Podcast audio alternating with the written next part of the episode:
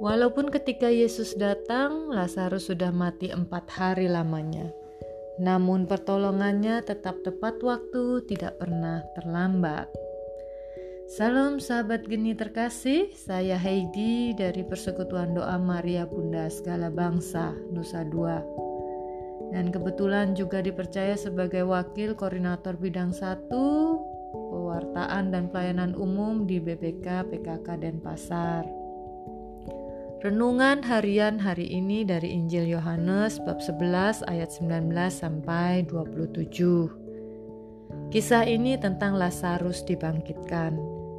Jika kita ingin membaca lebih lengkap kisahnya tentang Lazarus, kita bisa membacanya dari mulai ayat 1 sampai ayat 57. Dalam perikop ini kita membaca bahwa Yesus terkesan sudah terlambat ketika ia menemui Lazarus yang sudah mati empat hari lamanya. Namun demikian, Yesus punya rencana lain, karena memang Yesus ingin menyatakan kuasanya kepada murid-muridnya, juga kepada orang-orang Yahudi yang saat itu datang ke rumah Maria dan Marta untuk memberikan penghiburan terhadap matinya Lazarus, bahwa Yesus itu sungguh-sungguh berkuasa atas kehidupan dan kematian. Maka Lazarus pun dibangkitkan, dikarenakan Yesus, Sang Mesias, Anak Allah yang hidup itu sendiri. Saya teringat waktu papa saya sakit keras dan meninggal di awal Juni tahun ini. Ada sebersit harapan bahwa papa bisa hidup kembali.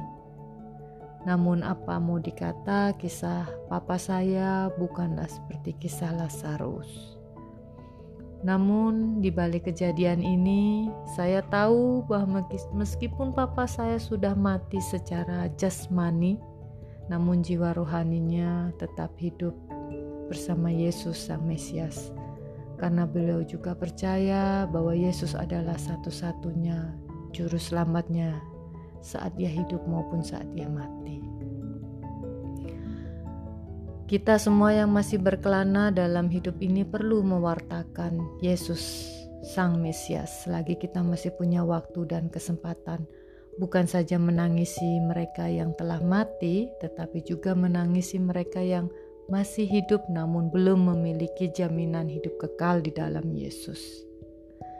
Maka dari itu, mari kita membagikan kasih Yesus kepada mereka yang hidup namun belum percaya akan Yesus agar kelak Yesus bisa juga membangkitkan semua orang dari keterpurukan, baik keterpurukan keuangan, pekerjaan, pendidikan, pernikahan, atau bahkan dari kematian rohani karena hilangnya rasa percaya akan Tuhan. Ketika mulai berpikir bahwa Tuhan kok tidak menolong, Tuhan kok tidak bertindak, Tuhan kok terlambat menolong saya di tengah pandemi ini. Tuhan kok sepertinya membiarkan saya jatuh, tertimpa tangga, padahal ia mampu melakukan sesuatu. Namun mengapa ia menunggu begitu lama? Sobat, jangan berkecil hati. Kamu mungkin sedang berjuang melalui lembah penderitaan.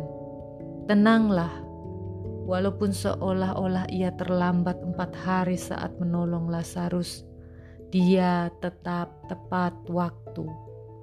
Ingat, ia tepat waktu. Bagi kita yang percaya, betapa indahnya jaminan kepastian yang kita miliki. Yesus pernah berkata, "Sebab Aku hidup dan kamu pun hidup." Tetap semangat, guys! Yesus Kristus memberkati. Amin.